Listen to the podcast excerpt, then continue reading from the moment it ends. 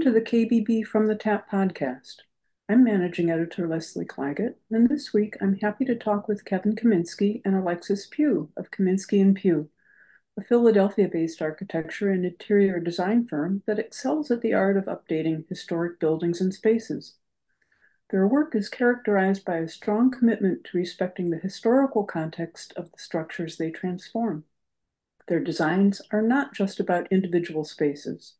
They're about establishing a narrative that ensures every element contributes to the overall aesthetic. Welcome, Keven and Alexis. Hi, thank you for having us. Yeah. Let's start by talking about what qualities about historic residences appeal to you. And then would you be able to put that into the context of the differences in working on older buildings versus newer ones? Sure. Um, I mean, to us, it's it's about stewardship at the end of the day. Philadelphia has a kind of a rich existing building stock, um, and that's where a lot of the bulk of our work takes place.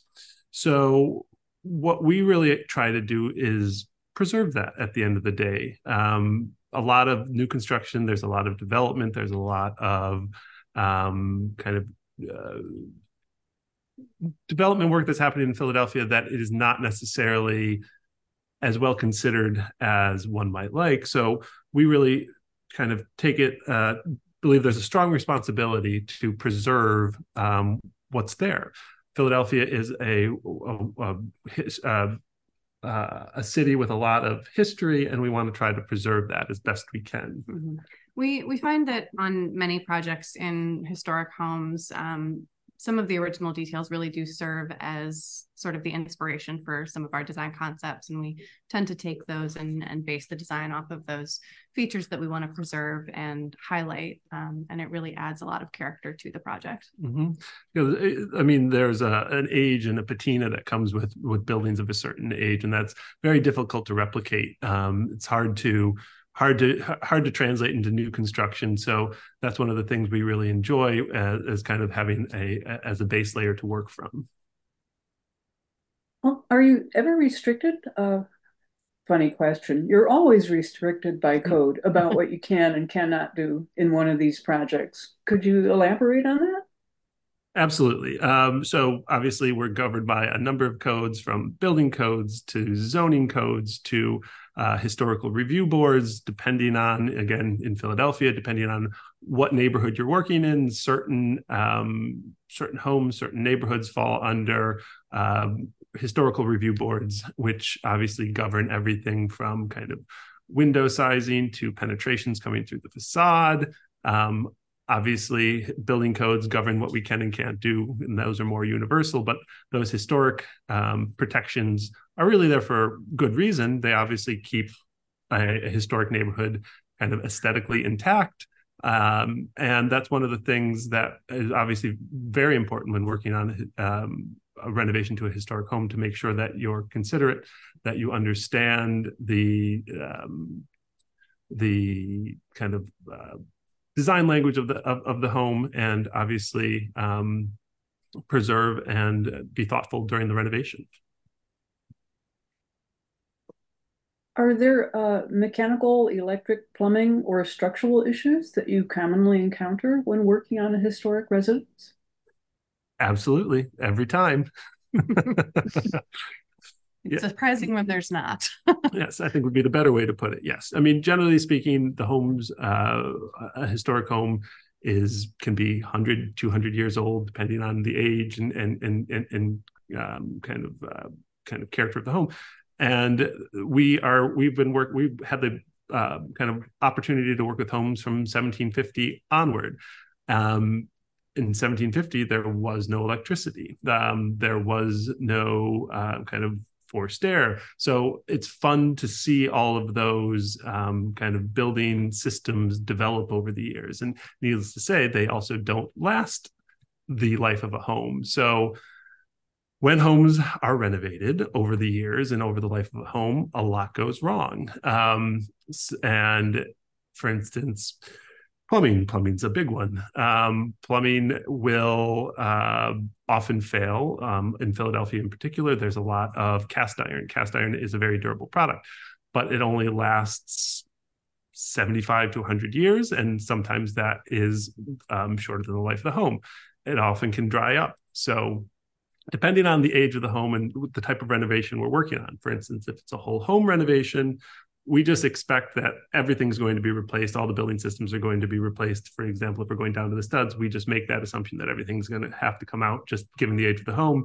If you're doing an involved renovation, it's best to make all those updates at that time if you are doing a um, more targeted renovation, let's just say just a kitchen or a bathroom update, um, you're generally connecting to existing uh, utilities.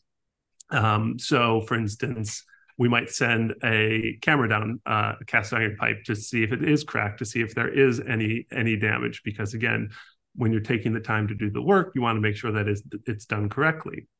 Um, another thing that we kind that we often run into in um, in Philadelphia, for for example, for putting an addition on, you have to understand the the water flow um, uh, pressure at the site. So, for example, if you're building up or you're adding more bathrooms, you want to make sure that the incoming water supply is adequate to um, supply all the plumbing fixtures.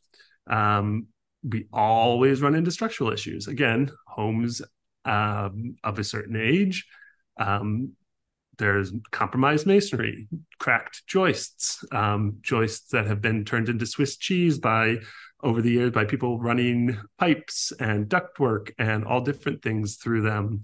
Um, on top of all of that, you have sagging stairs and floorboards that have worn. Um, so it's always a surprise. There's always um, you never know what you're going to find until you open the walls up. yes, at the end of the day. So it's kind of like an archaeological dig in a little uh, in in a way because you're kind of going back and peeling all the layers and and seeing what the um, what the existing conditions are. Do you look to restore or recreate the original space, or do you work to interpret it in a contemporary design language? It's a real balance. Uh, I mean, we are not trained preservationists, we're not historicists, but we have a strong respect for the past. We also believe that design should be of its place and of its time, um, but also be respectful of the past and also look ahead toward the future. Um, so, for example, homes today are uh, generally spaces are larger. Um, homes 50, 70, 100 years ago, spaces were much more contained um, and much more specific in use. People like more open floor plans. And it's again, what we try to do is to try to find a happy meeting programmatically. Aesthetically, we also try to find that balance in terms of not having something that's completely jarring to the the the, the design language of the home that kind of blends seamlessly um, yeah, basically, I'm, our goal is to create spaces that work for contemporary living, but also don't feel out of place when you walk into the home. Um, context is really important to the work that we do. We never want to design a home where you walk into the home expecting one thing and then you're completely thrown off by a totally different design language. Um, so we try to be, um, you know, at, at, the very least, respectful of the the historic stylings of the home, um, not necessarily recreating um, but you know picking pieces um, to maybe you know restore or highlight um, and blending those in a more contemporary way with kind of the homeowner's needs and um, day-to-day life. Well that kind of segues into my next question which is uh, could you tell us a little bit how you select colors and materials and finishes that are appropriate to an older home? And if you'd like to share any sources i'm sure our audience would like to hear that. Sure. So so colors and materials um, with our projects are you know it's very important to the homeowners because it sets the tone for you know the feel and look and durability of the whole home so um, with many of those it is um, you know based off of you know what appeals to the client, the mood that they want to set, but also, again, in terms of context, making sure that we're selecting things that are historically appropriate to the home, nothing that is going to feel completely out of left field, um, things that are understated, things that are timeless. Um, and then again, bringing in sort of the more contemporary touches through um, you know not necessarily the hard surfaces um, and architectural details so bringing in some of those more kind of contemporary lifestyle items through furniture and, and accessories and things like that but keeping you know historic details and finishes um, true to the home and and sort of balancing that with with the more decorative items. Mm-hmm. and so like for example take paint. Paint i mean historic homes generally had more earthy neutral palettes because paints were more natural and you didn't have as many kind of wild bright colors. So using that as kind of a baseline we'll always start with kind of a fairly neutral palette and build from there. And again to alexis's previous point we'll layer in a lot more pop or color through the furnishings or through uh, furniture to give again that neutral backdrop for the home and then again dress it up more on the furnishing side of things. And in and flooring generally speaking, most of the homes, uh, at least in our area, were largely wood floors um, with some stone floors here and there, some tile, ceramic tile in bathrooms and places like that. So again, we kind of use that narrative and that history to inform the decisions that we make when selecting materials for the uh, for the home um, from a kind of finish selections. Um, again, tile and stone.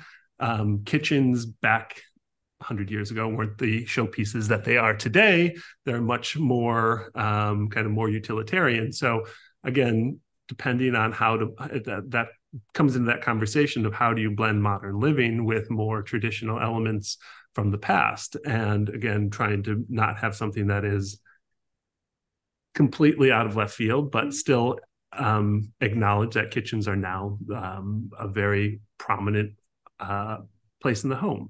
Um, and I think going back to what something Keven had said in terms of natural materials, that's another thing that is very important to us too. We find that sort of the more natural material it is, the more timeless it is. So, um, you know, marbles, quartz, um, you know, stone flooring, soapstones, bluestone, kind of your basic fundamental classic materials mm-hmm. we find are are really sort of our our base palette when when working in older homes. Mm-hmm. Any then, go-to sources that you want to share? It's, now's your chance to to make friends. um, let's see. Um, Visual Comfort's a company we lean on for lighting quite a bit. Mm-hmm. They have a really nice range of fixtures that really kind of blend from uh, kind of that in, that lead in that transitional world where it's it can kind of fit well in a home that um, is an older home, but also kind of feel of its moment. And they're kind of very well made, well made fixtures. Um, so that's one of the lighting resources we like to use a fair bit. Um, and then in terms of um, plumbing fixtures, it really varies. Um, it depends on the home. It depends on the um, what the what the what the homeowner is looking for. Um, but we definitely lean a lot on Kohler and Waterworks and um, Newport Brass. So again, it depends on the the, the specific um, uh, kind of material um, and kind of look we're going for. But I would say those are some of the vendors we use a fair bit. Um, and in, in, terms of paint, um, Sherwin Williams has a really great historic line of colors. So even if we're not specifying those specific historic colors, they're a really good framework to work from when when doing color selections. So that's always kind of a nice place to start. Mm-hmm. And I I know um, of Moravian Tile. I, I think mm-hmm. that's down in your neck of the woods. They do some beautiful work. Mm-hmm. They do. Yes. Tile work is always another one. There's a lot of vendors that we do a fair bit of work with. Um, and um, we use a lot of heath tile and Fireclay tile. Um, they're, they have a great line and kind of some really great glazes that, that work well and have a nice softness to them that are really, really work well and kind of integrating that, that again, that, that transition between old and new. Mm-hmm. Well, um, let's drill down a little bit more into the specific uh, integration of modern kitchen appliances and bath fixtures into the historic interiors. Um, I, some of those kitchen appliances, the, the deliberately retro styled ones, aren't exactly what people are looking for. Sometimes mm-hmm. they are. Mm-hmm. What do you do? How do you integrate these things into these spaces? Well, a lot, uh, again, if you're going back to kind of a historic home, kitchens were more utilitarian in nature. Um, one of the things that we try to do is blend um, appliances into the millwork. So, panel ready appliances that blend in, and you can't necessarily tell uh, that they're refrigerators or dishwashers that helps kind of create more of a uh, kind of a millwork or furniture based look.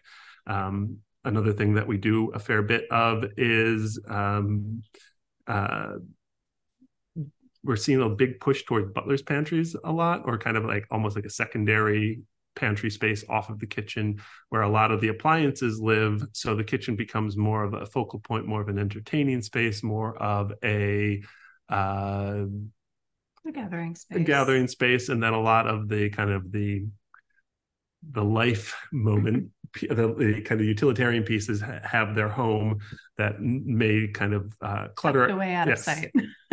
yes, out of sight. Um, so your your your toaster ovens, your toasters, your coffee pots, um, all of those uh, kind of your stand mixers, all of those appliances are either being concealed either between um, like appliance garages or very specific millwork that's built to house them, or in a secondary space to again allow the kitchen itself to feel more open and again more more uh, kind of a, more of a welcoming place less clutter more um, more of a of, of, a unique space. That's a great point um, butler's pantries and back kitchens mm-hmm. sculleries if you will. Yes. Yes, yes they're becoming very popular. We have uh, a few projects we're working on right now that we're integrating um, kind of again a, a, secondary space or a pantry, whether that be hidden or um, more of a focal point. Sometimes they do become a focal point in their own way, either with uh, kind of built in with glass, um, and again just add another layer of interest into that kitchen design. Um, what would you say is the biggest challenge in working on an older home? Finding balance is the is the hard part because again we don't want to lean in one direction or the other too much. You don't want to be again create a stage set. You don't want to uh, be too literal. too literal in terms of what you are what we are recreating. You don't want it to feel like a museum. You want it to feel of the moment and of the time that the people are living in and enjoying it. But at the same time, you don't want to completely throw out all of the detail, all of the soul, all of the character of the home.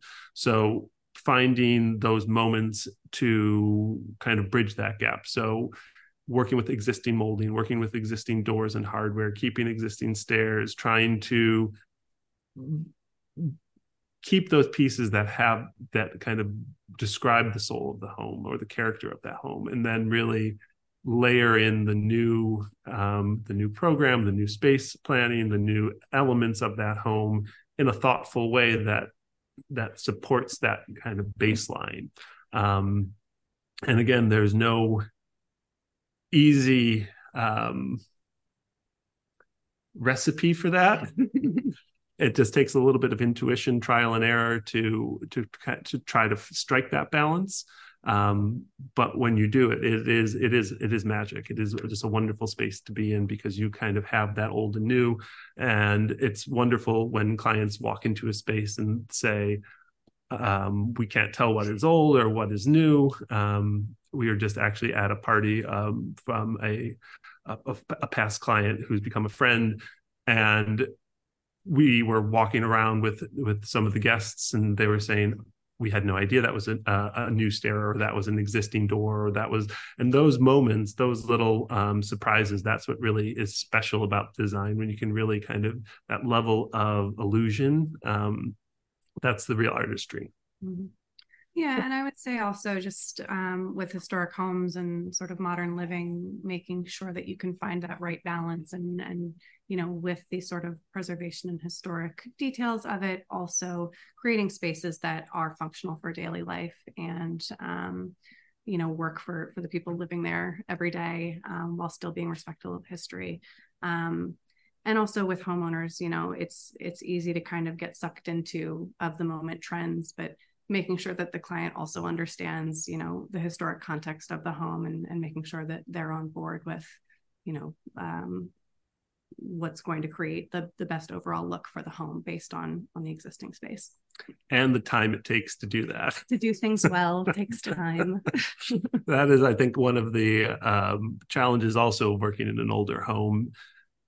There is a it's a time commitment. Um, you are going to run into surprises you're going to run into hurdles. It, it there's it takes a little bit of extra care and love to to kind of work on older homes. And it's a uh, not for the faint of heart, but it is a, uh, a very rewarding process at the end of the day to preserve and um, kind of develop a nurture a home to kind of become um, ready for the next hundred years. It's a um, it's a lot, but it's lovely. Mm-hmm. That's a beautiful way to put it. Really, mm-hmm. that that touches me. Mm-hmm. This has been a great conversation. Thank you very much, Keven Kaminski and Alexis Pew, for joining us today on KBBs from the Tap. Thank you so much for having us. Had a great time. Thank you. Thank you. Be sure to subscribe to KBB's YouTube channel and click the like button on our videos. You can also subscribe to KBB's From the Tap podcast on such apps as Apple, Spotify, Pandora, and Google Podcasts. And please feel free to leave a review.